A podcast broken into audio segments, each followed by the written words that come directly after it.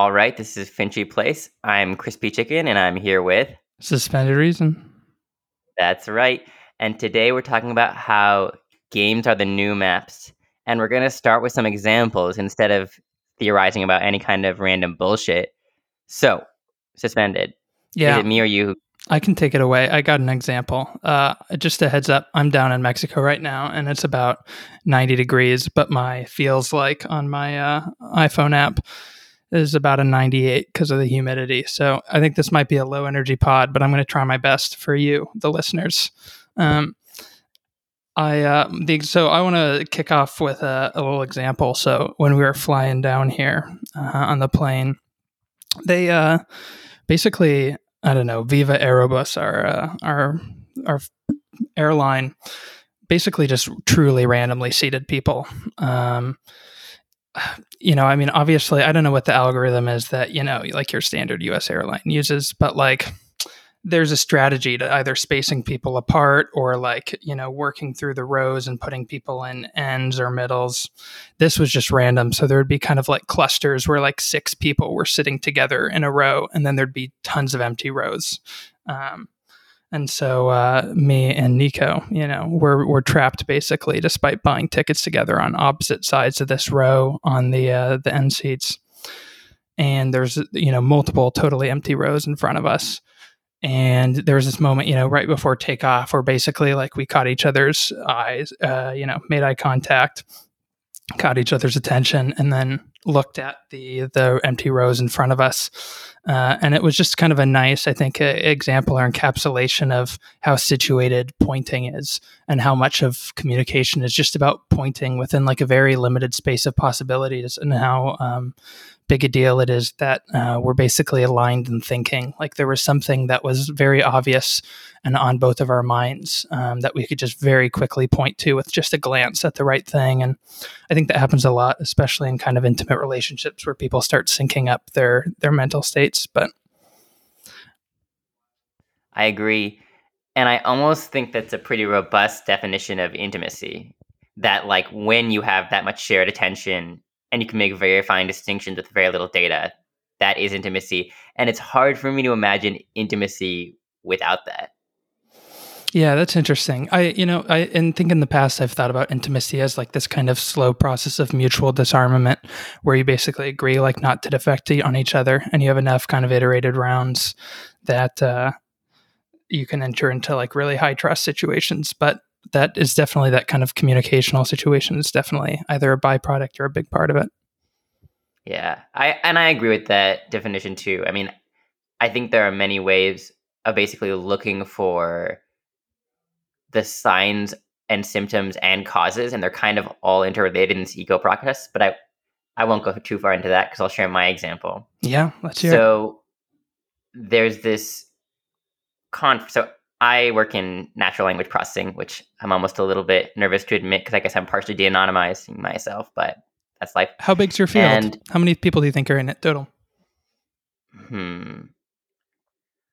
Well, do you have an order like of magnitude? People are partially and whatever, but I would say maybe four or five thousand, and that includes people who are like NLP, ML, um, and you know do a lot of things that in between field, but are like enough in NLP that they're in NLP. Yeah. Um, but yeah, of course, you know, it's not uniformly random. Uh, there are a lot of giveaways uh, about who I am, but that that's life, I guess. Um, anyway, the conferences in NLP have a rule that you can't post about your paper that you're submitting publicly within the month before submission. We call it the arXiv deadline because everyone puts their preprints on this website called arXiv, A R X I V. Theoretically, the X is supposed to be a chi Greek letter because, you know, the pretensions of academia. But I think what's interesting is this has created a lot of behavior. For instance, everybody, not everybody, but a lot of people post their paper right before the arXiv deadline and then make a really big PR push even though people didn't used to make huge PR pushes before that, but it kind of encourages you to because there's this limit and people suddenly perceive the scarcity. Um, and now it's become a tradition, and now you have to compete. And actually, um, my girlfriend was telling me about this concept that's become popular to discuss in her circles um, in Chinese online culture called involution, Hmm. which it's I actually don't know how connected this is to the uh, English definition of the word. At least I've never seen it used that way, but it is an English word. Um, but her definition is it's the process, like for example, you know, let's say in um, a movie theater, a basketball game, where one person stands up to see better, and then Mm, other people start standing up in order to see better past the person, and suddenly everybody's standing up, Yeah. and no one is better off. right. But you can't sit down, or you'll kind of ruin it for yourself. do you think it's fair to call that like? Do you think uh, in English we'd call that a red queen situation, or do you think there are subtle differences Right. that matter? That's exactly what I said. That's so funny that you should mention that.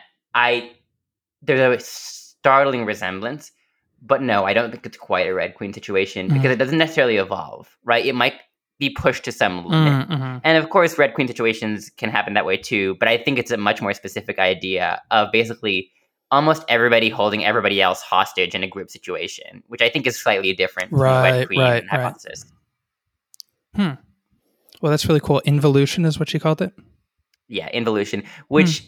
In English, when I looked it up, means like the shrinking of an origin, or, or sorry, an organ, like a bodily Hmm. organ, as part of a decay process. So Hmm. I don't know where that definition comes from, but it might be in some subfield that I just didn't find. Interesting. Cool. That's great. All right. Well, I uh, should we get into our main topic, which is kind of an extension of last week. Let's do it. We're talking, I guess, discursive games, um, discourse as warfare.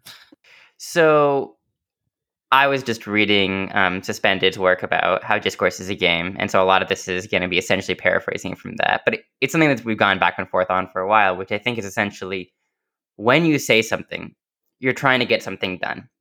It's a move in a game because you want to do something.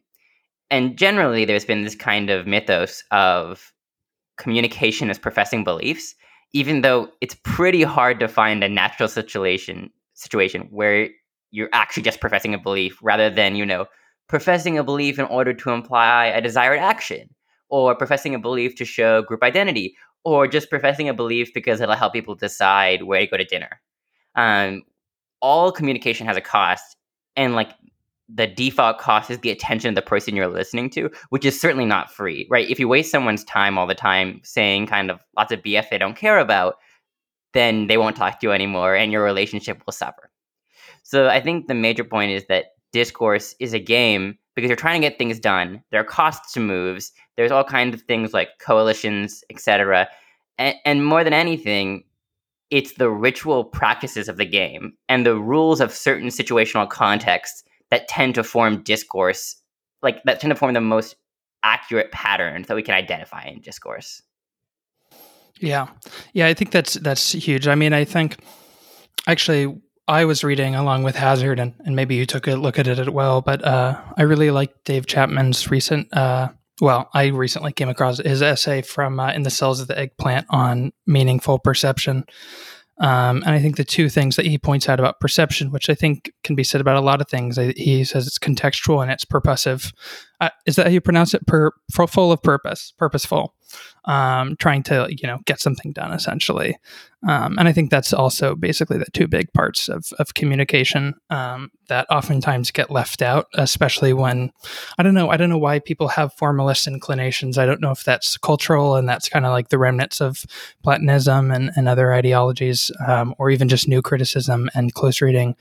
Um, or it's uh, an ideology of convenience and simplicity, and there's just kind of something baked into our cognition, or just simple cognition in general that's kind of Platonist or formalist. Definitely, if uh, once you start trying to get rigorous about language and communication, it seems like you have to be thinking one about what people are trying to get done, and to the context in which they're embedded. Uh, and I think, you know, to the credit of postmodernist, post structuralist types, I think they really do stress this. There's kind of this constant situated um, meaning idea that is getting bounced around. Um, I guess maybe one thing I'll just quickly add I think the, the two big parts that I thought were crucial in understanding discourse as a game uh, is one, who you're responding to and two who you're you know basically who is judging you who you're talking to um, i don't know i don't know why i think those that uh, that carving uh, is in some way meaningful. You know, is a meaningful joint uh, for communication. But it felt like it when I was writing it, um, and it feels like a lot of the essays that I've come across that I found interesting about communication. You know, touch on some of those things. Uh, especially I, if I think of some of like uh, Slate Star Codex's uh, kind of interesting essays on discourse, which I think are partially the origin of John Nerst's erisological work. You know, why do people end up getting driven to extremes? Uh, why do people uh, end up taking different positions depending on who they're talking to?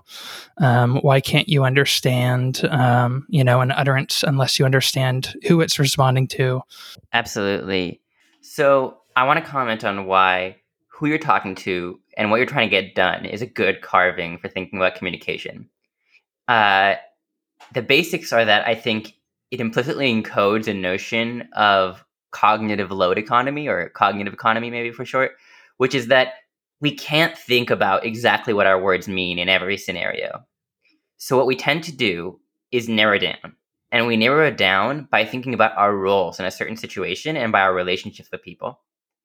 And within the relationships, there are certain ways things are, and there are certain things we want to happen, or certain things we, ways we want things to be.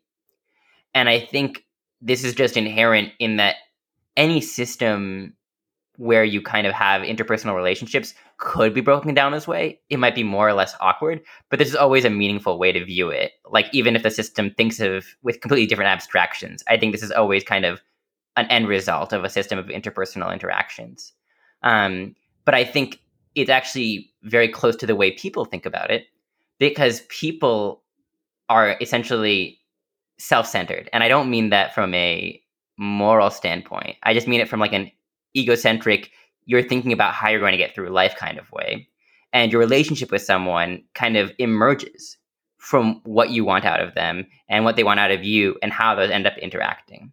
And I think one of the big criticisms I have about most philosophizing around meaning has to do with the fact that it kind of assumes that you have as much time as you want to just hang around and think about what your words mean and make them mean what you want as if wanting didn't happen as a function of time.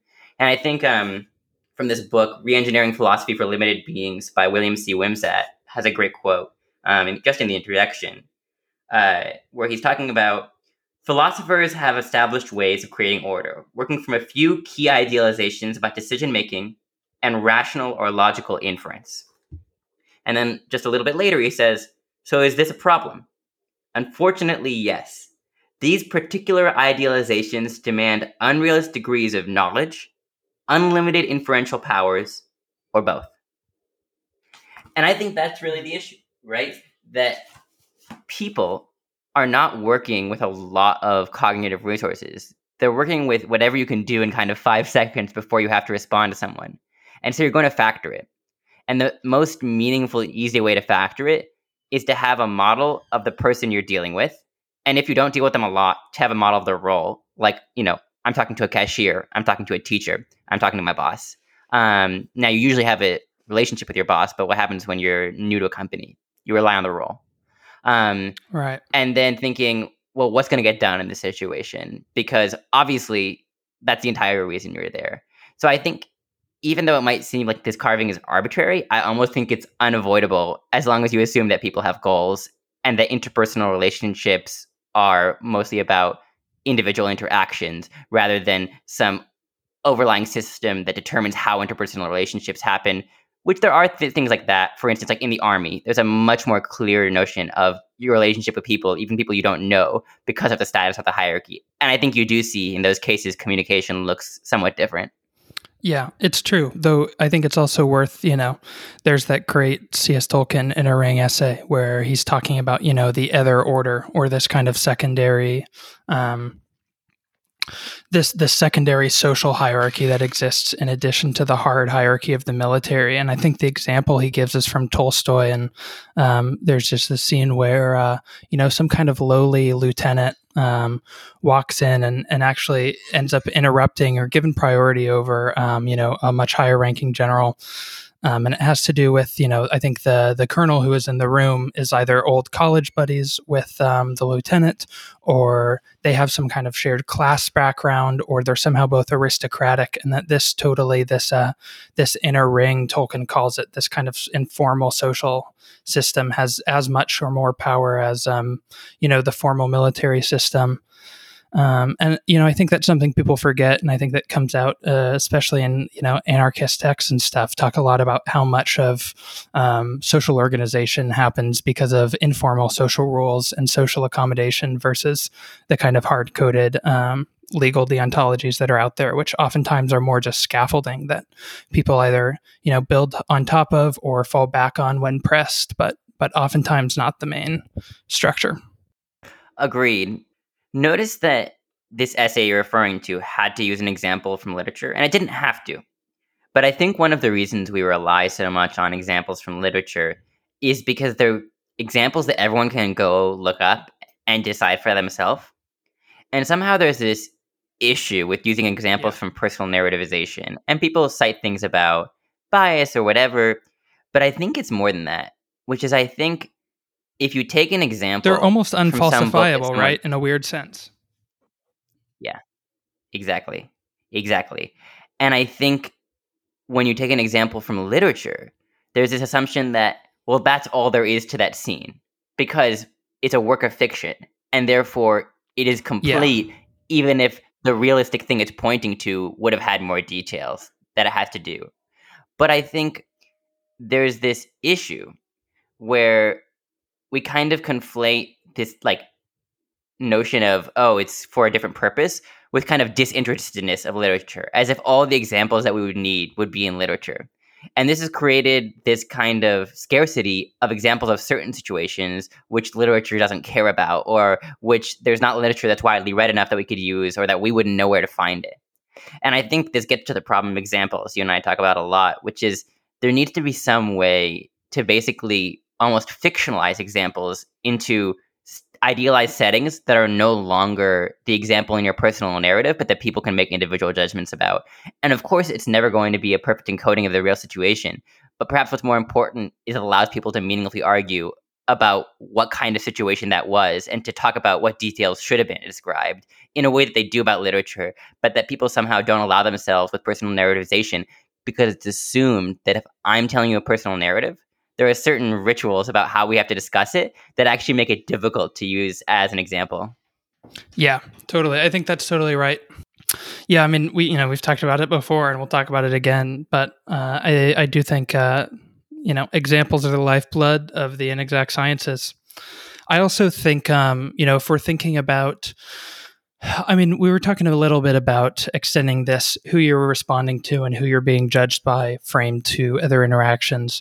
But I think if we think about it through the games frame and think about the superset as games and not communication for a second, um, I think it becomes clear that this who you're being judged by um, has this kind of objective subjective access uh, from rules to um, you know personal judgment and preference um, that is meaningful because you know if I'm thinking about a game of basketball. Um, you know, there is a sense in which, you know, definitely the game state always matters. You know, the history of what has come before is always huge because it provides, you know, the affordances and constraints and determines, you know, whether a given move is meaningful. So a big three point shot, um, you know, means something very, very different depending on what the score is. Um, if the team is down 20, it means basically nothing, um, especially if the team is down 20 and there's a minute left. Um, there's this whole concept of garbage time um, in basketball, which is essentially the time in which um, it's just assumed that the other team can't climb out of the hole that the other team has dug for them. And uh, typically, the winning team will start subbing in bench players. And there's this nice ritual actually where um, first a team will concede defeat and they'll sub out, you know, some of their players saying, oh, this game's pretty much over. And then the other team will sub out theirs and uh, from then on it's basically the benches that that play out the game and there's no real concept that uh, either team is going to really change change the direction. And so points scored during garbage time are they're garbage, they're meaningless. Um, whereas points scored at a different point of the game are are very meaningful. And um, I guess in some sense, maybe getting at the game state is just getting at a way of is a way of getting at the opportunities um, that are possible in the game at a given moment in terms of people's goals. Um, and so, what opportunities are available are determined by the game state. Um, but that maybe seems more core to me than the part about judging, which is definitely the case in human affairs. That that that kind of subjective judgment is crucial, but in games generally, maybe not. Agreed. And I think actually this example points at one of the things that's been difficult to model which is our ability to mathematically model decision making is actually pretty bad at modeling discrete decision making. When when there's discreteness, things are often nonlinear in a funny way, where it's like, oh, suddenly points don't matter, and so people are using a, a completely different calculus, even though most more naive or straightforward models you could say of like how people should play a basketball game wouldn't have people kind of suddenly start giving up. And there is some question about whether that's actually a rational behavior or not, and whether kind of give up people give up games that they could have won. Mm-hmm. But still, I'm always suspicious of the idea that people are largely on on average, even in a certain situation, irrational. I think usually it's a correct version of their economic kind of uh, expenditure that they're that they're economic and how they spend energy and time, but that there's kind of larger goals you're usually not modeling.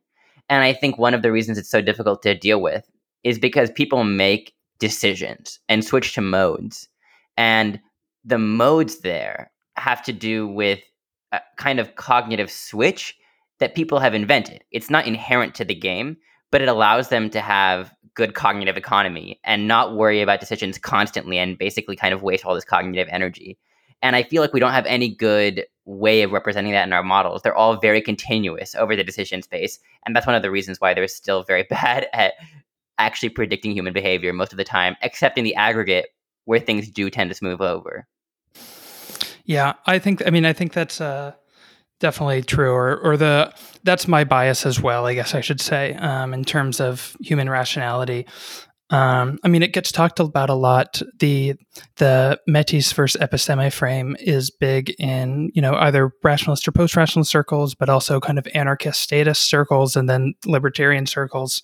Uh, you know, usually that that frame, which I, I, think comes from James C. Scott. I know Sam has, has changed that. I think he prefers techne versus episteme, but um, you know this idea basically of like local evolved knowledge that people build up versus this kind of technocratic from afar expert rational judgment um, and even though you know it usually gets talked about in terms of intervention i think the diagnostic um, element is there as well in terms of there's this kind of long uh, bias i think which is a funny word to use uh, since we're talking about jdm but in jdm in behavioral economics i think there's a strong bias towards assuming irrationality and assuming that the researchers um, have the kind of objective perspective in a way that frequently turns out to be wrong. And it's great we're talking about basketball because hot hand is like the um, the case I think that that exemplifies this hubris and um, you know, a bunch of researchers come in, and I think it's Kahneman and Tversky. I think it's you know canonical. This isn't second tier researchers. These are the guys. Uh, I think they do an analysis of people's shooting performances, and they they decide that hot hands, essentially streaky shooting, uh, doesn't exist. Um, which is insane. Um, it's a really crazy position to take, and I think you could only take it if you're not an athlete, essentially.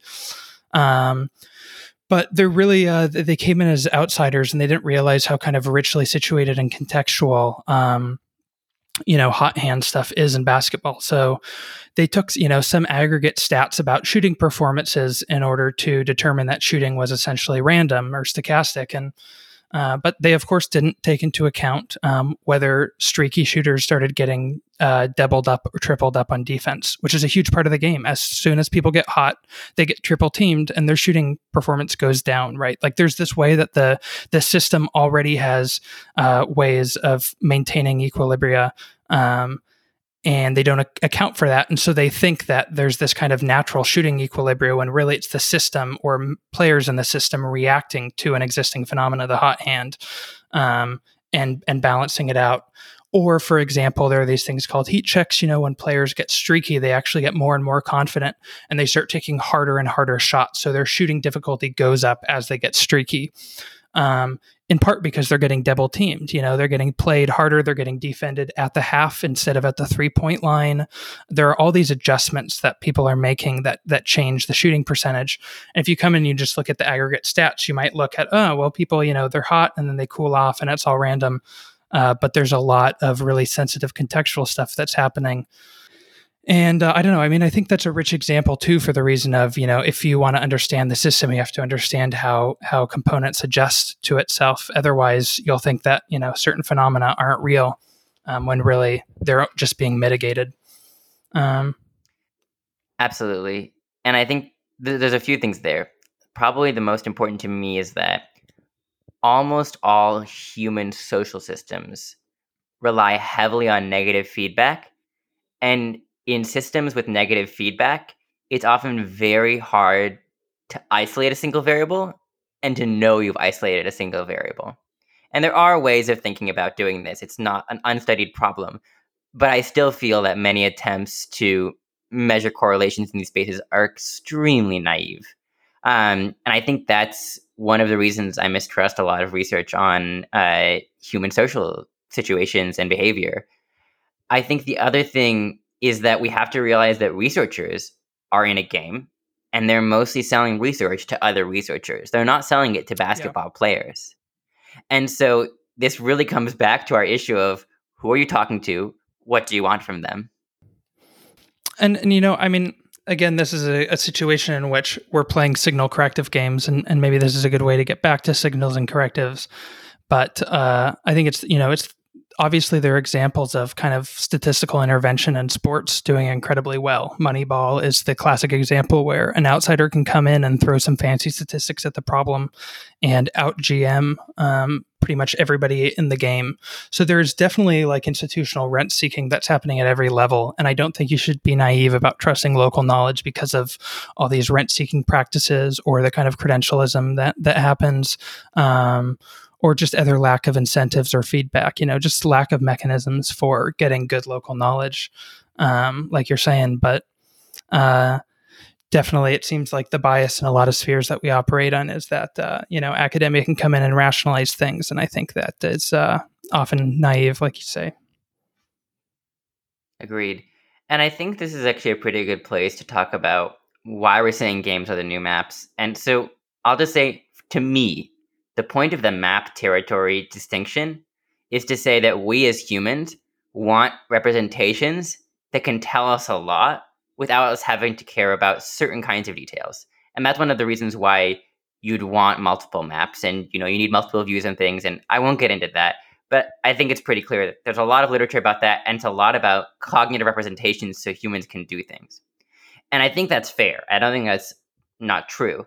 But I think it's almost like trying to study board games by looking at the pieces in the rule books that there are these rituals about games that are unwritten that aren't just individual cognitive tools. They have to do with how the reflexive system ends up working out and often this is kind of reflected in the game's rules um, but it's hard to see it until you see games play out and you're like oh like in chess, right? Like the rule of en passant, which was like specifically designed to balance the game and make it better because there was this feeling of kind of imbalance in the use of pawns and white and black and things like that.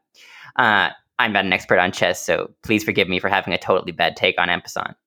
But I think the point is that a map is always part of a game in human life, right? We're always trying to get things done. And every social situation, we end up having certain rules, which aren't like unbreakable rules usually, but rather they're how things are done over a number of times. They're what you expect. This kind of mutual future modeling that suspended reason um, has brought up before. And just the fact that that's predictive of how things are going to go next time creates some kind of rule set that we all deal with, but we deal with actively instead of viewing it as kind of a map we're saying, hmm, how are things kind of going to bend today? Much more like starting a board game and thinking about your opponent and how they're playing out the game and how they've played before. So I think the reason why games are the new maps is because they reflect a kind of reflexivity and history that is much more reflective of human behavior and especially social behavior, which I think is really most of human behavior. Yeah, you know, I mean, it's interesting that the you know uh, the map and territory metaphor is so big in like LessWrong rationalist circles. Um, you could, I think, attempt to psychologize the whole thing and say that. Um, I mean, this idea of like trying to jointly build an accurate representation of the world might be something that they're up to, and I think that's debatable, and that's an interesting topic whether they're actually up to that or whether there are vested interests in play and and how they build those representations. I mean, obviously there are always vested interests. Um, the question is, how prominent are they? Should they be the signal or should they be the corrective? Um, and I think it's possible that with you know LessWrong rationalists, um, they're more the corrective than the signal. Um, they're they're the kind of subdominant force and not the dominant force but um, I think probably in most discourse. Um, and unfortunately, this includes, I think, most academic stuff. Theory, um, to a large extent, research, um, people's production of representations is not neutral. It's not trying to be as accurate as possible. Um, maybe this is the kind of consciously stated goal. Um, but I think it's really it's it's uh, tr- they're trying to transform the existing map in a large way, or they're trying to get something done with the representation. And I think basically it's it's pretty socially normal that people slightly exaggerate a ton of things constantly um, across almost all realms of social interaction. Um, and part of that just looks like manicuring your speech and trimming off the bad parts of, of like your personal representation. Um, you know, I, people just don't represent neutrally; they pre- represent strategically, and uh, they'll edit out the things that they don't think will advance their interests, and they'll emphasize or even exaggerate the things they think will. And uh, I think that's pretty crucial in trying to understand. Uh, people's motivations. And and you know i think you can even put like a pretty noble spin on it and say that people feel like there's some mean consensus there's some um, average sensibility in the discourse and they think it's wrong or it's slightly biased in a certain way. And so they're exaggerating in the opposite direction to twist the stick um, in the mud as as bourdieu puts it. Um, you know they're trying to essentially how people bargain or haggle they're trying to to move the center of gravity. But uh, I think that has to be taken into account if you're trying to actually understand discourse. Um, because if you take these things as in a vacuum neutral representations, I think you actually get the wrong idea. Um, and and Latour talks a lot in, in why critique has run out of steam. I mean, he's part of the reason that I'm so enthralled with uh, the discourse as a battlefield or discourse as as war metaphor, along with Bourdieu's work. But he talks a lot about how many people uh, misunderstood his work and his peers' work as an assault on objective knowledge. I don't think that's purely because people are bad readers, though they are, and I'm sure that's part of it. I think it's partly because um, people constantly, I mean, I've called it in the past an and retreat way of being. Some subsets of this kind of mode or approach, I think, are the Motte and Bailey or Daniel Dennett's deepities, but people I think are always kind of trying to make their position seem stronger or more uh, incisive or uh, more radical than it really is. Um, because saying, you know, trite, moderate things that people already know, um, that's kind of seen as low value or low novelty. And I think there are all these reasons that essentially the post structuralists maybe downplayed their allegiance consciously and unconsciously to an objective reality, even if at their core they weren't always disputing it. Um, they weren't totally upfront in ceding what, you know, uh, maybe realists or um, more science minded people uh, would have wanted them to cede, which was that there was an objective reality below all the social construction um, and I think there was a lot of room for potential agreement between the, those two camps in the so called science wars that, for whatever reasons, maybe the just natural incentives of a field, a Bourdieuian field, um, didn't get talked about or didn't get emphasized or got lost in, in all the kerfuffle. Agreed. And I want to take it down to a specific example I've seen play out not once, not 10 times, but hundreds of times, which is someone gets sick and they try to figure out what got them sick there is basically no good way to do this. You don't know enough about the mm-hmm. bacteria we're surrounded by to do this on average. Now, it's sometimes you can, right? You can have a stomach ache. You go to a new restaurant. You can be like, okay, my prior is pretty clear that that's from the restaurant because I don't usually get a stomach ache like this, and this was the thing that changed. You still don't know, but you can have higher certainty. But almost everyone I talk to who does this is like, yeah, yeah, it was it was that person, hmm. and uh, they were kind of sniffly. I think it was what happened there. And I think one of the reasons why this happened with science and with literature is because these things became incredibly load bearing onto the notion of truth. And then they had to solve lots of problems that not only are they incapable of solving, are fundamentally unsolvable. You can have some kind of model of what you think happened, but you just will never know if you're really right. The same way, you know, we model each other, you know, especially in intimate relationships with, with your partner, and you have this idea of what they're thinking approximately and whatever, but you really don't know. And 10 years later, they can say, actually, you know, when this happened um, and I was disappointed about this, I was actually thinking about it really bothered me because it reminded me of this one time in our relationship you did this other thing it was you know they can have this entire mental chain of what's causing their emotions and you can perceive their emotions yeah. and you can have your own model of what's going on and it can be partially right but you'll never verify all of the cases and even the person themselves i don't think is actually has access to all of this information so i think one of the things is that people are constantly looking for certainty and for explanations to coordinate around. And a lot of those explanations are fundamentally just unfindable. You can't actually really get them. And so people will misuse the machinery of the day. And most of the time, there's nothing really wrong with the machinery, the intellectual machinery people are using, like science, um, or like, you know, there's nothing wrong with doing a psychological study. But the way a lot of psychological studies are used to kind of, you know, prove generalizations, as in you know uh, Yarkoni's the generalization uh, crisis, is just untenable. And there's no way to get any kind of intellectual machinery to do that. But it's something that people will naturally try to do. And I think this kind of gets into this conundrum of any intellectual machinery that becomes popular enough almost necessarily becomes, in square quotes, wrong in a way that's hard to stop. Yeah. Yeah. Yarkoni is a great example there. And I mean, I, I, think we keep coming around to this idea that uh, a lot of this stuff is about coordinating. Um, I want to push you though because uh, you you use this a lot. I think it's one of your preferred ex- uh, examples, or not examples, sorry, explanations. And I think it's right in some ways, but I think it's a little hand wavy. And I want you to get a little more specific about uh, about the, about what coordination actually looks like and and, and why people are trying co- to coordinate in, in a certain situation. Sure. Let's see what them. Okay, so I was actually just seeing people talk on Twitter about long COVID, and if anyone's read anything about long COVID, they've seen that some people are like, "Wow, long COVID is affecting so many people," and some people are suspicious that actually long covid is really a symptom of lockdown. And there's some evidence that a bunch of people mm. who claim to have long covid probably never got covid. And so what i saw recently was this article like a scientific article paper.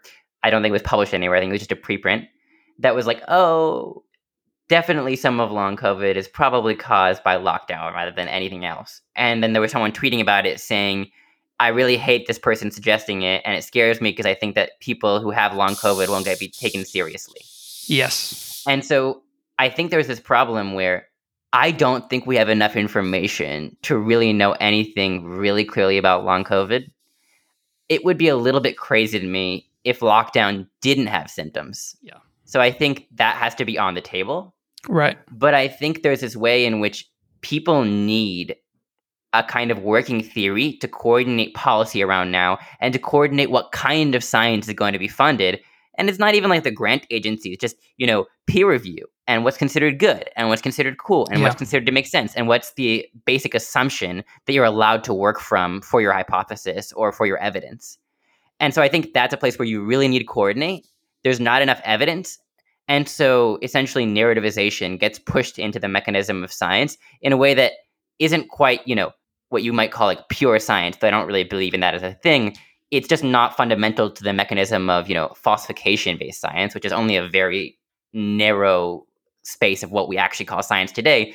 But by expanding what science is to this large region of things that require us to make assumptions in order to socially coordinate, it's kind of impossible to be science as right as people claim science is. Like, you know, science is self correcting and it'll always be right in the end because we're trying to coordinate so much knowledge into science. Yeah, I think you know that's actually a really good example, and um, I it's unfortunate that I have kind of pushed myself into an echo chamber, uh, as we all have. Um, but my filter bubble uh, on Twitter and stuff, you know, is largely, uh, you know, people who who agree with me. And and my bias on these things is that um, first you figure out what is real, and that gives you the best course of action.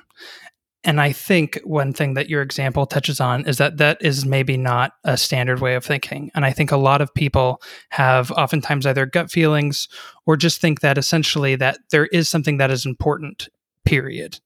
And then uh, finding you know science or or theory or whatever it might be um, these kind of inquiries into uh, explanations those are only instrumental. Or they're justificational. They're they're about getting to that end state. And i think this is uh, why the kind of words as decision rules frame is interesting you know um, as we've talked about with hazard and and other folks um, you know it, it matters quite a bit whether you categorize something as manslaughter or murder because uh, there's massive disparities in in the entailment in the the kind of punishment or the effect of that classification. And similarly you know i think people basically see uh, with the covid situation you know uh, what what the kind of scientific consensus on uh, long COVID is is going to end up determining you know social or governmental support, whether insurance covers it, all this kind of stuff that matters to people who have long COVID um, or believe they have long COVID, and uh, and anything that you know disputes. Uh, the the the reality or the the vision of reality, the narrative that ends up with you know positive effects for those people is a threat and i think i can i can empathize with that a bit. I just think that at like a big picture social level um, it's a recipe for disaster because uh, you end up basically entertaining special interests instead of uh, trying to and it, it, obviously ends up hurting people as well because if a certain group thinks that the best thing for them is x and it's not actually it's actually destructive or, or counterproductive for that group um, then it's actually not uh, kind in some sense to entertain their their their vision of reality and, and go with it. I agree with what you're saying. And I think there's an interesting thing here where one of the problems is this frame of let's figure out real what's real and then decide what needs to be done is often in itself used as a social coordinating mechanism for certain people with certain interests right and i think actually you know that's a lot of what i see in a lot of subgroups that fancy themselves as kind of like intellectual renegades. This idea of, look, we're going to get a clear view of things and then kind of decide. And I think, you know, there's that uh, Substack that's kind of trying to be this image um, run by Yascha Mounk. I think it's called Persuasion. Um, and I think that they very much have this aesthetic of like, we're going to give you the facts that it is, and then we're going to give you our opinions. And that's, you know, how you do real thinking. And it's not even necessarily that I disagree with that. It's just that the people who would join a group like that would join the group if other people there agree with how they view reality in some sense. And if you don't, it's going to be very difficult to interface in that group. And I think because of that, it's hard to sell that frame on its own because it's already entrenched in socio-political power dynamics that if you give into that, at least in the short term, even if in the long term, let's say we would really objectively optimize things, which I don't believe either, to be honest. Um, in the short term, certain interests are going to be favored because of what that group or these groups believe reality already is. And it doesn't mean I fundamentally disagree with that strategy. I, I think I mostly do agree, but I generally don't consider myself a member of any of these groups that purport to kind of be heroes or champions of this method because I tend to view them as actually kind of laundering special interests as kind of most groups do. Hmm.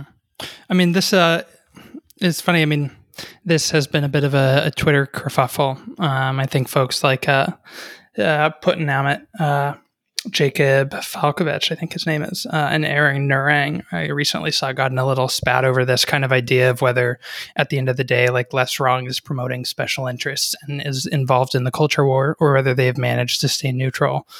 Um, I don't know. I think I think actually being rigorous about those kinds of questions would require really grounding your terms and really doing uh, some kind of serious survey which i think you know again gets back to the signal corrective idea of like which which side you take on a question like that which is very abstract um, I think has more to do with whether you're trying to push back on groupthink or participate in groupthink, whether you're trying to, uh, you know, uh, qualify or, or correct uh, an ideology um, than it does with, you know, and some kind of connection to to reality because most of those pretty much everybody has such a limited slice of data um, and they're working with such vague and nebulous terms um, that I think you're kind of bound to get into disagreement, which you know, to me, I mean, one of the most interesting questions. I, I don't want to speculate too much about why John Nerst wrote the uh, signals and correctives essay, but I mean, I think a big part of it is, you know, why do people who would agree on the details end up taking different sides on things? And then a second question: Why do people uh, who ostensibly have you know a consistent set of beliefs end up taking different stances depending on who they're arguing with? And I think both of those kind of point in this general Twerk epistemology direction that we've been talking about in terms of you know representations and beliefs um, not being neutral, but but being moves in a game that are essentially trying to change the state, the game state. Um, but maybe here is a good point where we can kind of transition to talking more about uh, discursive games and talk about uh, what I kind of called the N plus one principle, and then very similarly, what you called the one pillar at a time rule. I think the basic sketch is that when you're arguing that something should be different, or something in the current conventional wisdom is wrong, or something in a current system needs to be different, you don't fight multiple different aspects at once and if you try, you usually lose. It's just a bad idea. And there are many reasons you could point out for this. You could say, you know, it's hard to fight a two, hard to fight a two front war, or there are lots of strategic reasons. But I think it's actually bigger than that. And I'll use an example from math, which in math there are two very famous fields: ordinary differential equations and partial differential equations. And partial differential equations are really just differential equations of more than one variable but it's an entirely different field because our ability to do a lot of math on things of one variable is just much bigger. And, you know, I'm sure all the math people will kill me and, and tell me there's so many things that are different, and there are different things. But the basic definitions really are what I what I just said about, about the difference between the fields. And I think one of the big reasons you see this again and again in science and in politics is that when you're giving an argument about something, people just aren't that good at juggling multiple things. And most of the time, if you're trying to convince them, you want them to be juggling multiple reasons why one thing is right rather than multiple different things that all need their own interconnected reasons because it's just too much cognitive load. And this reminds me a lot of um, what's called Neurath's boat. Um, and Neurath has this quote We are like sailors who on the open sea must reconstruct their ship, but are never able to start afresh from the bottom. Where a beam is taken away, a new one must at once be put there, and for this, the rest of the ship is used as support. In this way, by using the old beams and driftwood, the ship can be shaped entirely anew, but only by gradual reconstruction. And I think that's basically how most cognitive machinery works, how most theories work, how most political arrangements work. That we simply just don't have the ability to support change in multiple different places. Otherwise, the entire thing falls apart and other people take advantage of it to become something different. Yeah.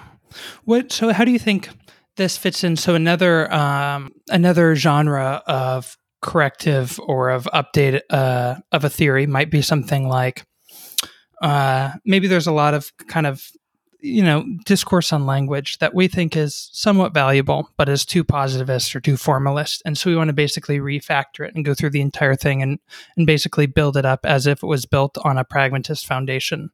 Um, do you see that as similar or do you think that's like a meaningfully different process? Um, do you think that's even possible? No, I, uh-huh.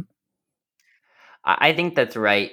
And i think one of the reasons why it's almost necessarily right is because I don't think we have any other option. We're talking to people who have a certain culture of how they think about language, And I don't think we want to just do it alone. I don't even know if that's possible in a meaningful sense. I think we would just end up taking other people's frames kind of unconsciously unless we really isolate ourselves. And so I think the reality is people are always kind of breathing in everybody else's ideas and you just end up letting them into your head. And so you kind of are automatically in this uh, boat situation. Mm. And I think the reason why we get stuck in certain fields is because in some cases, right, there's no easy way to jump into something completely different. And so a field can kind of hit a dead end. And maybe it's not really a dead end. Maybe you need a certain activation energy or to discover something that allows you to go somewhere else. But I think there are cases where you need to start completely from the beginning.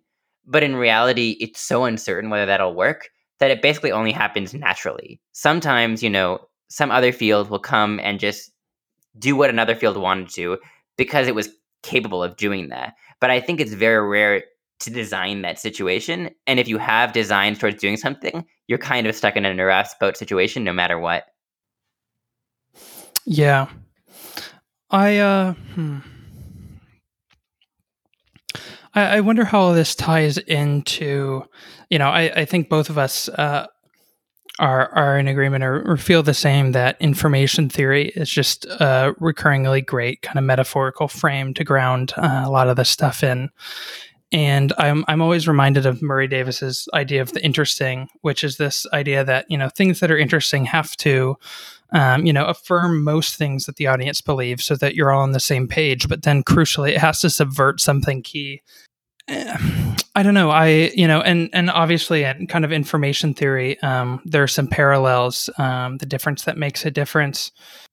If you kind of buy a very deep information theoretic view of language, then you're always communicating about what's different from what the other person predicted, right? Like I'm giving you the real information I'm giving you is whatever you couldn't have predicted, even though inherently you could have predicted kind of some percentage of what I'm saying. And I don't mean percentage like every other word so much as like, oh, well, they're going to say something in this range. They're going to say a noun next. But what now? And does it have special implications that I wasn't expecting? And do I have to go back and understand why that was the case and, and what it's pointing at? And I think one of the kind of big issues in the literature and in trying to shift the linguistic literature is deciding what kind of bit of the literalist formalist agenda to change because as it is it's kind of a slick machine that you know does have a kind of holistic explanation of certain things. I don't think addresses the real challenges most of the time. And yet, what do we do in order to kind of say, oh, but there's this kind of one salient bit that I can flip, and you'll agree with me, and it kind of allows me to take the next step forward. And I think that's the part that's actually the least studied um, from an information theoretic lens, which is yes, I want to say something that is, um, you know, has information content, isn't perfectly predictable, um, and isn't completely random. But I think the reason for that is subtle and isn't well modeled by any of the models that I've seen of of communication, which is that when you communicate something new, you want it to cause the person who's listening to kind of come up with a slightly new model in a way that you could have predicted. So you basically want to be able to model their thinking process and say, oh, but now they're going to think this way because they kind of have to to explain what I just said. And that's like the key to a lot of humor, right? Like there's that classic um I think it was a British survey that tried to find the funniest joke. And this was the joke. Um so someone calls uh 911 and he's like, "Oh my god. Oh my god, I think I, I, I'm in I'm in the wilderness. I was hunting with my friend and, and I think he's dead and the 911 operator says, calm down. Just before you do anything, make sure that they're actually mm-hmm. dead. And then you hear a bullet, and it's like, yeah, yeah, okay, they're definitely dead now. Um, and the point there is that the person has to remodel what they're saying, right? It's not just that it was surprising and a certain bandwidth mm-hmm. of surprising. It was that something in the model flipped. But I think our modeling of internal models is incredibly poor right now. And it's because they're complicated and they rely on a lot of details. So I don't really know where to go with that. But I think there's this issue where we have to find probably an experimental situation, or at least a place where we can observe this model living behavior and reliably predict it in order to take the next step past formalism. Yeah. I mean, I think, you know, this ties into where we started this whole episode, which was how situated meaning is. But the reason that joke works is because, uh, I, I mean, the make sure that they're, that they're dead. Um, the ambiguity there that you know the operator feels like they don't have to control that ambiguity they don't have to you know overtly specify further what it is they want uh, the guy on the phone to do because there's kind of an obvious course of action. Um, and, you know, th- it's probably not even conceivable to the operator that another human being that they're talking to would, you know, make sure somebody's dead by shooting them. um, that's so foreign and far away from the goals, which are obviously like keeping this person alive or figuring out, you know, uh, how to maximize both their survival chances. Um, and yet, if you hear that mm-hmm. joke, or not even the joke, just that line in The Godfather, you know the implication, and it's the implication that becomes clear mm. was understood in the joke. Yeah, hundred percent. Uh, you know, I think there are similar jokes about you know stuff like uh, in case of fire, use use stairs. Um, I, I, mean, all this we're kind of just talking about what linguistic ambiguity is at this point, but uh, I think things are disambiguated by context and goals, which is in some sense to say the game state up to that point, the history and the you know the affordances, the constraints, and then you know what people are trying to accomplish. Um, so it all syncs up. I think uh, I'm starting to fade here, so maybe maybe this is the end. But is there anything uh, you think we should address, talk about, get to before no, it's over? I think that's all true. I'll just add to that. You know, like like you're saying, this is just linguistic ambiguity, and it's been talked about by thousands of people, probably tens of thousands of people, perhaps even hundreds before. But I think there's another part of it we're trying to point at, which is that it is a lot of intertwined history that creates these contexts. And exactly like the example of you and Nico in the airplane, once there's a lot of established context, moves can be made like this that are yeah. very complicated, that they're almost impossible to explain to other people, right? There's lots of kind of like intercouple communication you just can't explain. But one of the reasons our theories don't deal with them is because they're so hard to explain. And I think that's the biggest issue about why discourse is a game because there's this process of legibilizing things in order to make them real to the theory. And we don't know how to basically force that to map back to reality. And I think that's, you know, the big issue with formalism and the big issue we have with trying to push things forward into a different direction for thinking about communication and games. And I think, you know, that's uh, the challenge we've set before us for the next decade. Yeah. I mean, and, and like you're saying about intimacy, intimacy, I mean, if we think like what is an institution, I think an institution is uh, like a, a, training, or sorry, I should be more specific. What is like an academic institution? What does it mean to become institutionalized? Um, uh, or institutionally initiated, um, and I think so much of that, right, is is getting familiar with the key players, the kind of shared reference points, things that you can be confident that other people have in their mind as well. So you sync everybody's mental models up and you have a state of common knowledge where you can kind of compressively communicate because you can reference something uh, very briefly and, and people will more or less know what you mean. Um, so maybe, maybe we could even talk about, you know, institutional games as the state of intimacy when the field is, is closely synced up. That's an interesting idea. Yeah. We should really get to that. All right. I think this is good, and I think we have a, a lot of content. Um, I'm Crispy Chicken, and remember, even if you don't want to play dumb games, you already are. I'm suspended reason. I've been feeling a little self conscious about this end ritual, but I do really like Crispy's term, the uh, liter- literalist formalist machine. So I guess I'll say, uh, remember, uh, don't let the literalist formalist machine get you down.